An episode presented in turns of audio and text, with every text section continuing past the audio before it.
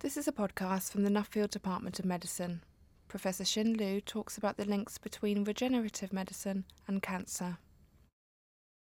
Hello, Xin. Hello. What is the link between regenerative medicine and cancer? How to control cell growth, in my view, is the underlying link between regenerative medicine and cancer. Cancer is a disease where the cancer cells is grow uncontrollably and in the wrong place. Regenerative medicine, on the other hand, is try to regenerate a new cells to replace a lost or damaged cells in a disease, for example, neurodegenerative disease. And how can this knowledge improve the efficacy of cancer treatments?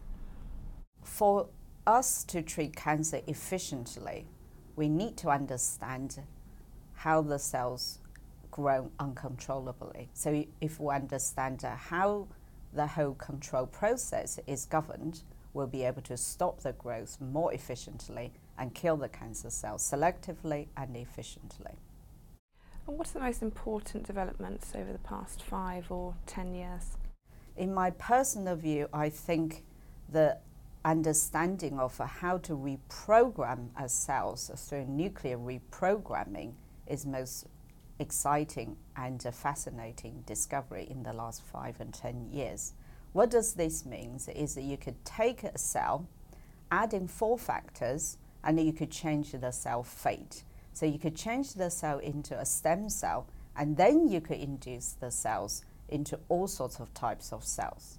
But at the same time, how to reprogram Uh, cells into all sorts of different fate, exactly what's went wrong in cancer. So the four factors people use to reprogram a cell is also one of them is a factor which promotes cancer cell growth. We call it oncogene. The reprogramming process is actually not very efficient. The reason it's not so efficient is because there is a brake built in our cell, and we call it tumor suppressor. And it, this is what governs us not to get cancer at the very early stage. So, why does your line of research matter? Why should we put money into it? What we do is to identify molecular switches which control cell growth, also controls how the cell would change its fate. Therefore, anything we identified clearly are critical for both regenerative medicine and for cancer. And finally, how does your research fit into translational medicine within the department?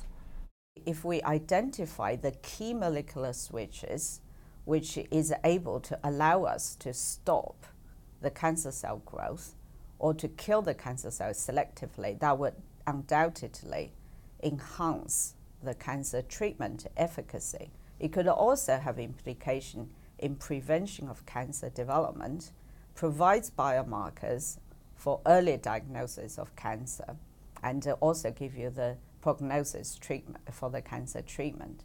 At the same time, the same molecular switches we do believe would allow us to enhance the efficacy of reprogramming of cells for regenerative medicine, and most importantly, to provide a safe cells for regenerative medicine because one of the major challenges in regenerative medicine is that you can reprogram a cell, but you might reprogram into a cancer cell. You don't want to have a reprogrammed cancer cell. You want to reprogram a normal cell to replace what's been lost and damaged to give that treatment for the regenerative medicine. Thank you, Xin.